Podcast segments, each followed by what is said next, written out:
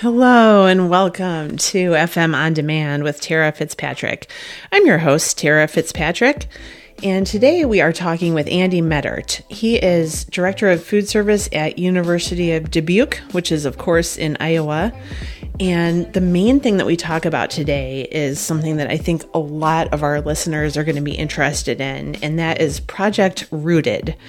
It is a community based, food based program basically trying to connect kids to nutritious food.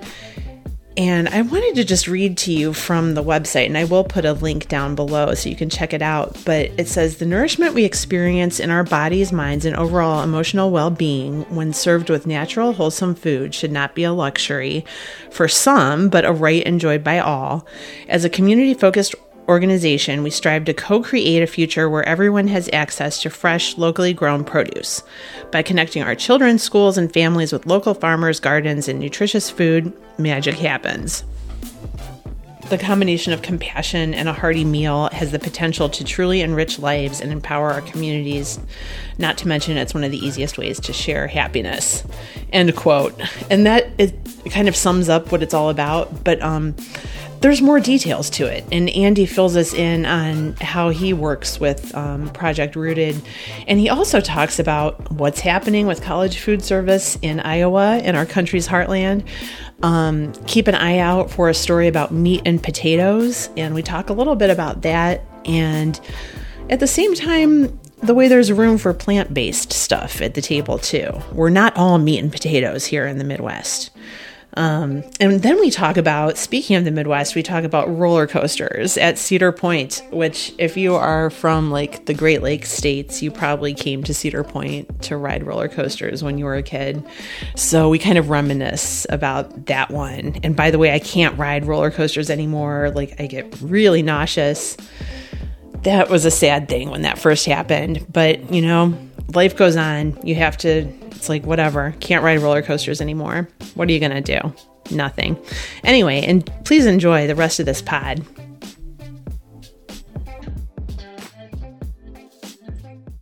Hi, Andy. Thanks for being here. Thanks for having me. So, how has back to school been in Iowa? What has been happening? You know, it's everything has changed since COVID. It's it's just like a new new thing every every day, every um, school year for the last couple has been different challenges, but similar. Mm-hmm. So, um, you know, we're still facing labor shortages. We're still facing supply chain shortages. Um, you know, it's just a fluid environment. So, yeah, we're really having to try to roll with the changes. Mm-hmm, mm-hmm. And there is something really good that came out of COVID. One of the silver linings that we kind of like to talk about, especially in the food industry. And I, I, maybe it started before then, even, but I wanted to talk about Project Rooted. This is such a cool program that you're involved with. I wonder if you could tell us um, how you found out about it and what it is.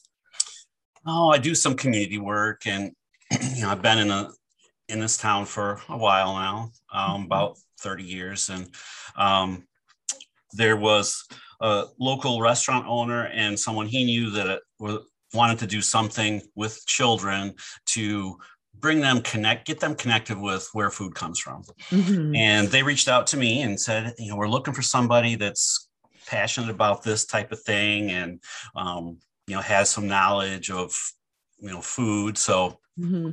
I thought that was a good fit for me. That's so you, I, yeah. Yeah. So I joined their board and there was a handful of us that were just, you know, dreamers and trying to, you know, fix the way that uh, these young kids are learning about food and that mm. everything doesn't have to come out of a, a package. Mm-hmm. Um, you know, so we sat down and we we tried to uh, get a mission statement together and start pulling those things together as a nonprofit. Mm-hmm. And just as soon as we got that done, uh, COVID hit. Mm.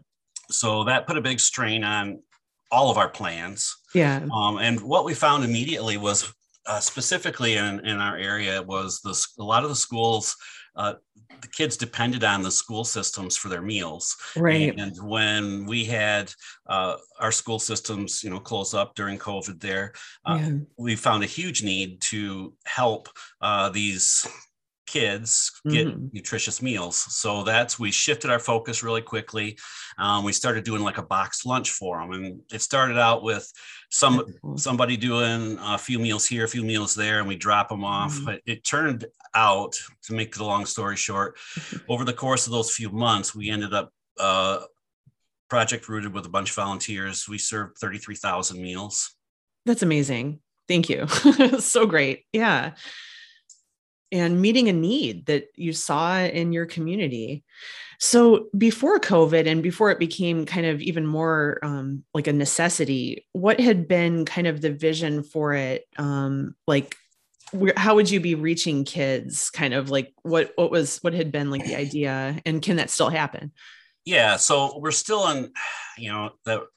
So what ended up happening is um, we had our, our missions plan, which was to reach school age children mm-hmm. and get into classrooms and get into the, uh, get them interested in, in uh, inspired to learn about different things, food related. And like I said, that kind of got sidetracked a little bit uh, in the very beginning, just because we were just figuring it out when COVID came along.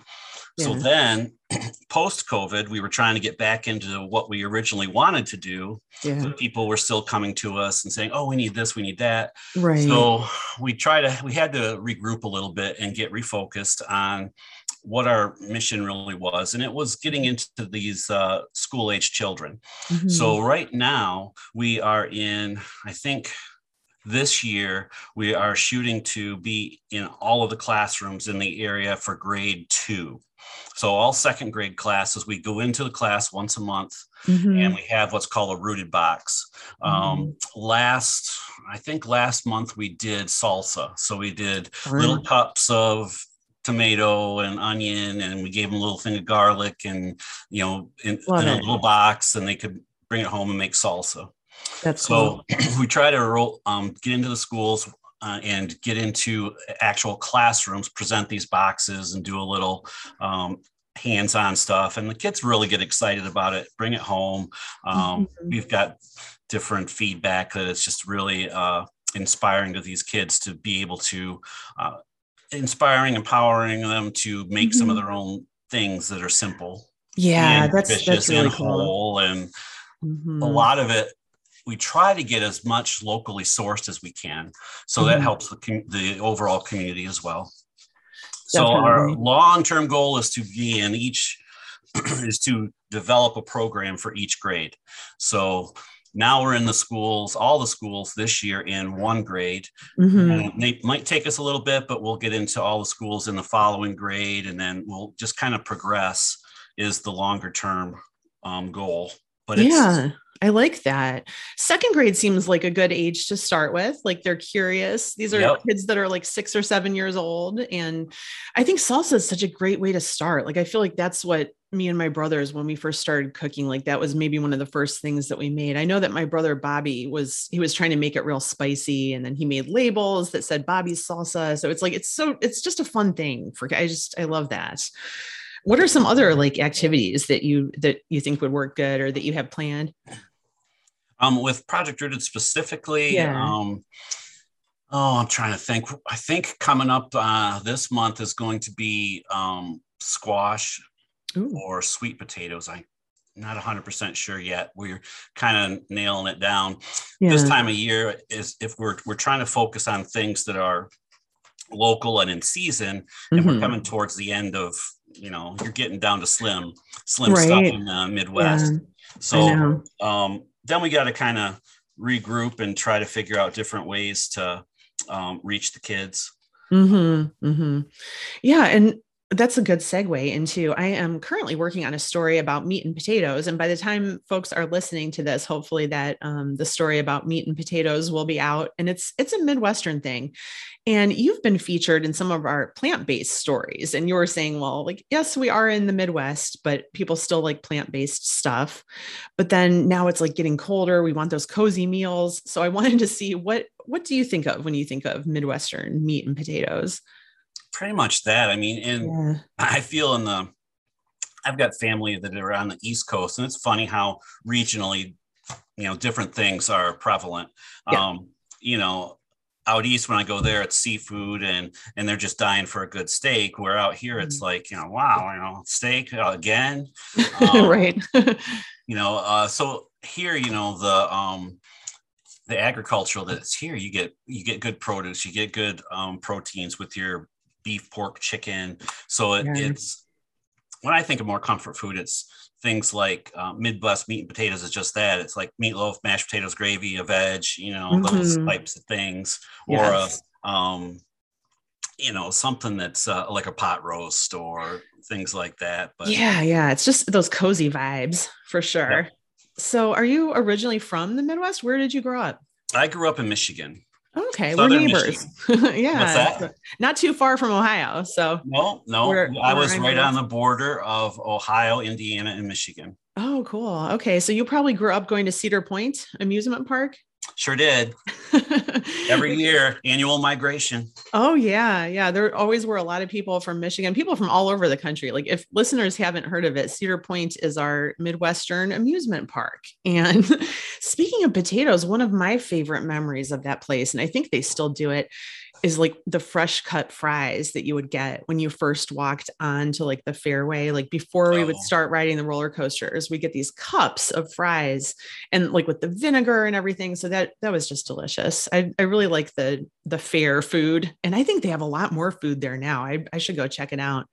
My daughter's not into roller coasters, so she never wants to go, which is when I was her age, I loved it. I loved the corkscrew, go upside down. I mean, and like when I was young, the Magnum was new. So that was like just this crazy tall roller coaster. Do you remember a favorite coaster there? Oh gosh, um, I'm dating myself now, but uh, the Gemini had had just been put Okay. in, and uh, so that was a racing coaster, Yes. and um, that was pretty cool. The Oh corkscrew was pretty cool. yeah, Uh, that Blue was Streak wa- was right Oh, there in the very front. That's that was the like wooden one, yep. Oh yeah. stuff. But And the Gemini was so fun because um, it was it's two cars racing each other, and you never knew it was like either the red or the blue one was going to win this time. But like when you passed beside the thing, people would pass stuffed animals back and forth to each other. Like it seemed a little bit dangerous, but it was just very fun, very fun place. So um, and you grew up having like Michigan cherries and like all the all the wonderful Midwestern things that are kind of different in Michigan. You guys have a lot more lakes there than we Mhm. have in Ohio. Like there's more towns that are kind of on little lakes than than we have. Do you get back there pretty often? Not really. Um, I Mm-hmm. actually just got back from there last weekend, but it's been a while. Okay. Um, you know, it's not that far. It's a day trip. Yeah. Um, but yeah, we uh, the wineries are starting to really pop up around there. So we went to a couple Mhm. wineries, and nice. it's just kind of neat to see, you know, repurposed buildings like an old schoolhouse turned into a winery and Yes. things like that. So Yeah, Cleveland and Detroit are so good about that, about taking these old buildings and like making them cool. It's like I I really like that that idea, definitely. And I wanted to ask about um, your school year. Um, we talked a little bit about the challenges, which pretty much is universal. Everybody's got labor and supply chain stuff. But what what are some new things that you have kind of going on campus this year that, that you're excited about? Well, it's. I think what we get excited about most is uh, explore, um exposing the student base to different things. Mhm. Um, you know, again, if you've got somebody from the East Coast, they may not be real, you know, familiar with the whole meat and potatoes thing, and you got somebody from the South.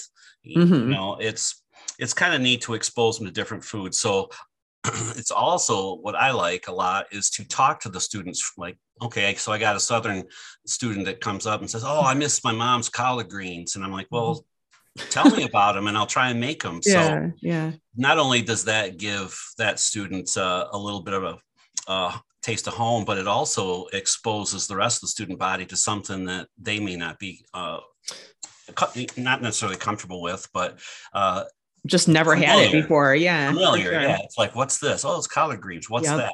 You know, it's like it's good. Try it. it's delicious, and it's really good for you too. Like the, there's a lot of nutrients in those greens. Absolutely. Oh, yeah. And I think there's different ways to cook them. Like the way that I normally have seen them is like there's like a lot of bacon fat involved in, in making them delicious. But I, I think there's I've gotten um, a Hello Fresh kit or a Blue Apron kit that had collards in there and they were you were slicing them very thin and making kind of you can eat them raw like if you slice it thin enough and make uh, kind of similar to kale like any of those tougher greens. Yep. Definitely. Exactly. So exactly. do you guys when you think of iowa like i kind of think of corn definitely like did you and the harvest came in like probably like a couple months ago like this the summer corn. So were you able to save any of that like freeze it like that type of stuff like putting things up for the winter not too much just because of the mm-hmm. volume that we go through here okay. Um, we would feature it once in a while um, mm-hmm. so we would you know grab some and you know we've got a couple of local uh, people that that's kind of their thing is you know this uh, certain farms uh, sweet corn and you, mm-hmm. you got to get there early because they sell out and oh yeah you know, that yeah. kind of thing so we'd grab we'd call them and reserve some and you know serve it mm-hmm. out for the students in different ways but Nice. That sounds good. And I have kind of a um question for you like what when you're at home what are you cooking like what is what is your go-to like what if what are some meals that you've that you've been making just as a home cook that's tough you know i mean because it's funny you know i've got i've got three boys and you know they're adults now but mm-hmm. um growing up, it's like, oh, your kids must eat really well having a chef as a father. And uh-huh. these kids, I can't no. get them to eat anything except chicken nuggets and mac uh-huh. and cheese. Yes. Um, that's refreshing funny, to hear when it's a chef because you just figure like so many chefs are like, oh yes, like my kids really love uni. They can't get enough. They're really enjoying like this. And my daughter's the same way. And I think when you have a parent in the food industry, the way that you rebel is being a chicken tenders kid. because it's like we have you have access to all these wonderful things but my daughter recently has started really liking artichokes. So i've been mm. steaming artichokes and she loves it. I think she having the butter to dip it in is really that that's that's the draw.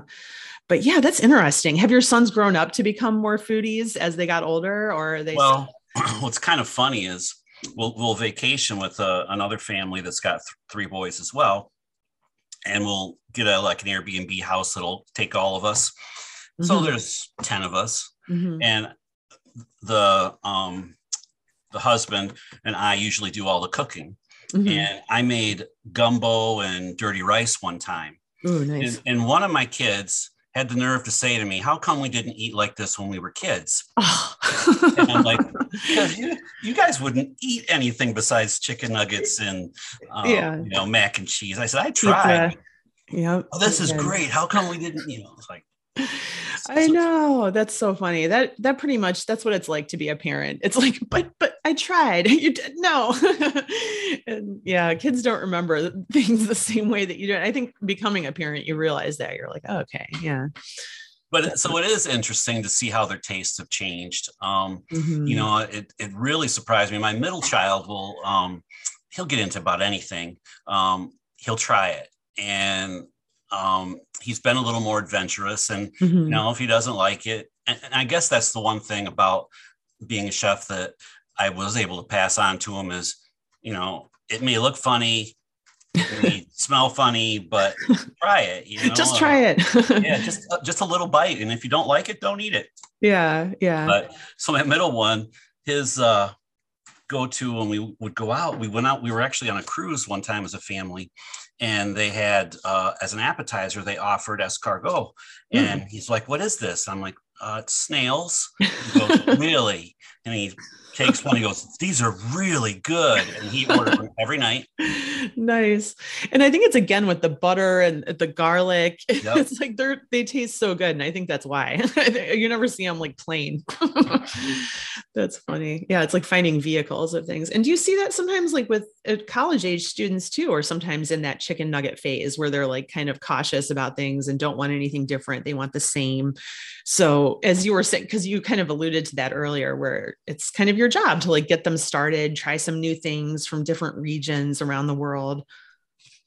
Yeah, and you know, I mean, as these uh, college age kids are going out into the workforce, if they're on an interview or they're getting on a out on a professional dinner and they have a menu put in front of them, that's complete. You know, they have no idea what it is, and something shows up. Like, oh, you know, at least this way, yeah. you know, we're exposing them to things other than the chicken nuggets and things. It's Not that we don't run those for them once yeah. in a while, but yeah, we try to do things as much as possible from Whole Foods and um, just from an allergen standpoint and a food quality yeah. standpoint. We like to uh, make all of our things here uh, you know soup sauces gravies all the proteins we like to keep pretty much just whole and yeah you know, make them so when somebody asks us what's in it is this in it mm-hmm. is that in it i mm-hmm. can really tell them versus having to go to a, a label on a box that's a paragraph long looking right. for you know additives or allergens or yeah. anything else yeah, and people are kind of looking for that clean label idea. Like I feel like that's a good um because people just want to eat better, I think is my theory. They just want they want to know like what's is this good for me so it's like people are getting away from seeing like the processed foods that have all of those ingredients in them and especially when allergens are an issue for you it's like if you have to read through and there may be something or gelatin like there's yeah so do you have like a an allergen station no, we don't really have that per se. Um, I mean, we've got separated out. Uh, I don't know. We can't say it's allergen free. Yeah. Um, yeah. here because it's just allergen friendly. So right. we we do have you know flour dust or whatever from yeah. one part of the kitchen can drift into another, but we we try to keep a um a set of utensils and everything else that are clean from any of that. So yeah. if you have somebody, it's not a hundred percent, but it's you know we tell them that it's like it's yeah. Not, you know it's like that that uh, thing on the, some of the boxes that processed in a facility that handles nuts. There are yes, yeah, yeah. and that's that's part of like things are changing kind of too. I, I had a, a, good podcast with somebody from the peanut board recently where it's not really getting kids with allergies ready to be out in the world. If you're like, we have a nut free campus, and it's like, well, that's not really what they're going to be. They they need to start taking ownership and figuring out what they need to do for themselves. So it's like just saying that there's nothing here is not really the best way to to work with that. Yeah, and then the other side of that too is you know if you start uh, touting that you're not free, well then somebody slides in a peanut you know jar of peanut butter and starts uh, doing their own thing. Then yeah. What, you know. right, right absolutely for sure. No this is this is so so good to talk to you and i, I think that um, we definitely want to stay in touch in the future and see see how how your year turns out so we would we would love to have you back if you if you'd like to come back. Yeah that'd be great. It's been nice chatting with you and appreciate the yeah. opportunity. Yeah likewise and we will stay in touch. Thank you so much for being on the show. Well thank you. Thanks for having me